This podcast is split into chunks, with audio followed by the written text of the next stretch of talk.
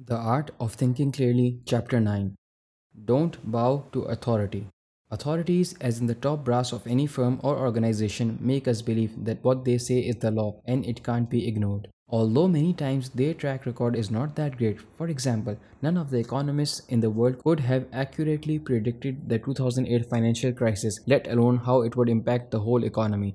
Similarly, airlines have also learned about this authority bias which showed that the captain was the king and what he says goes.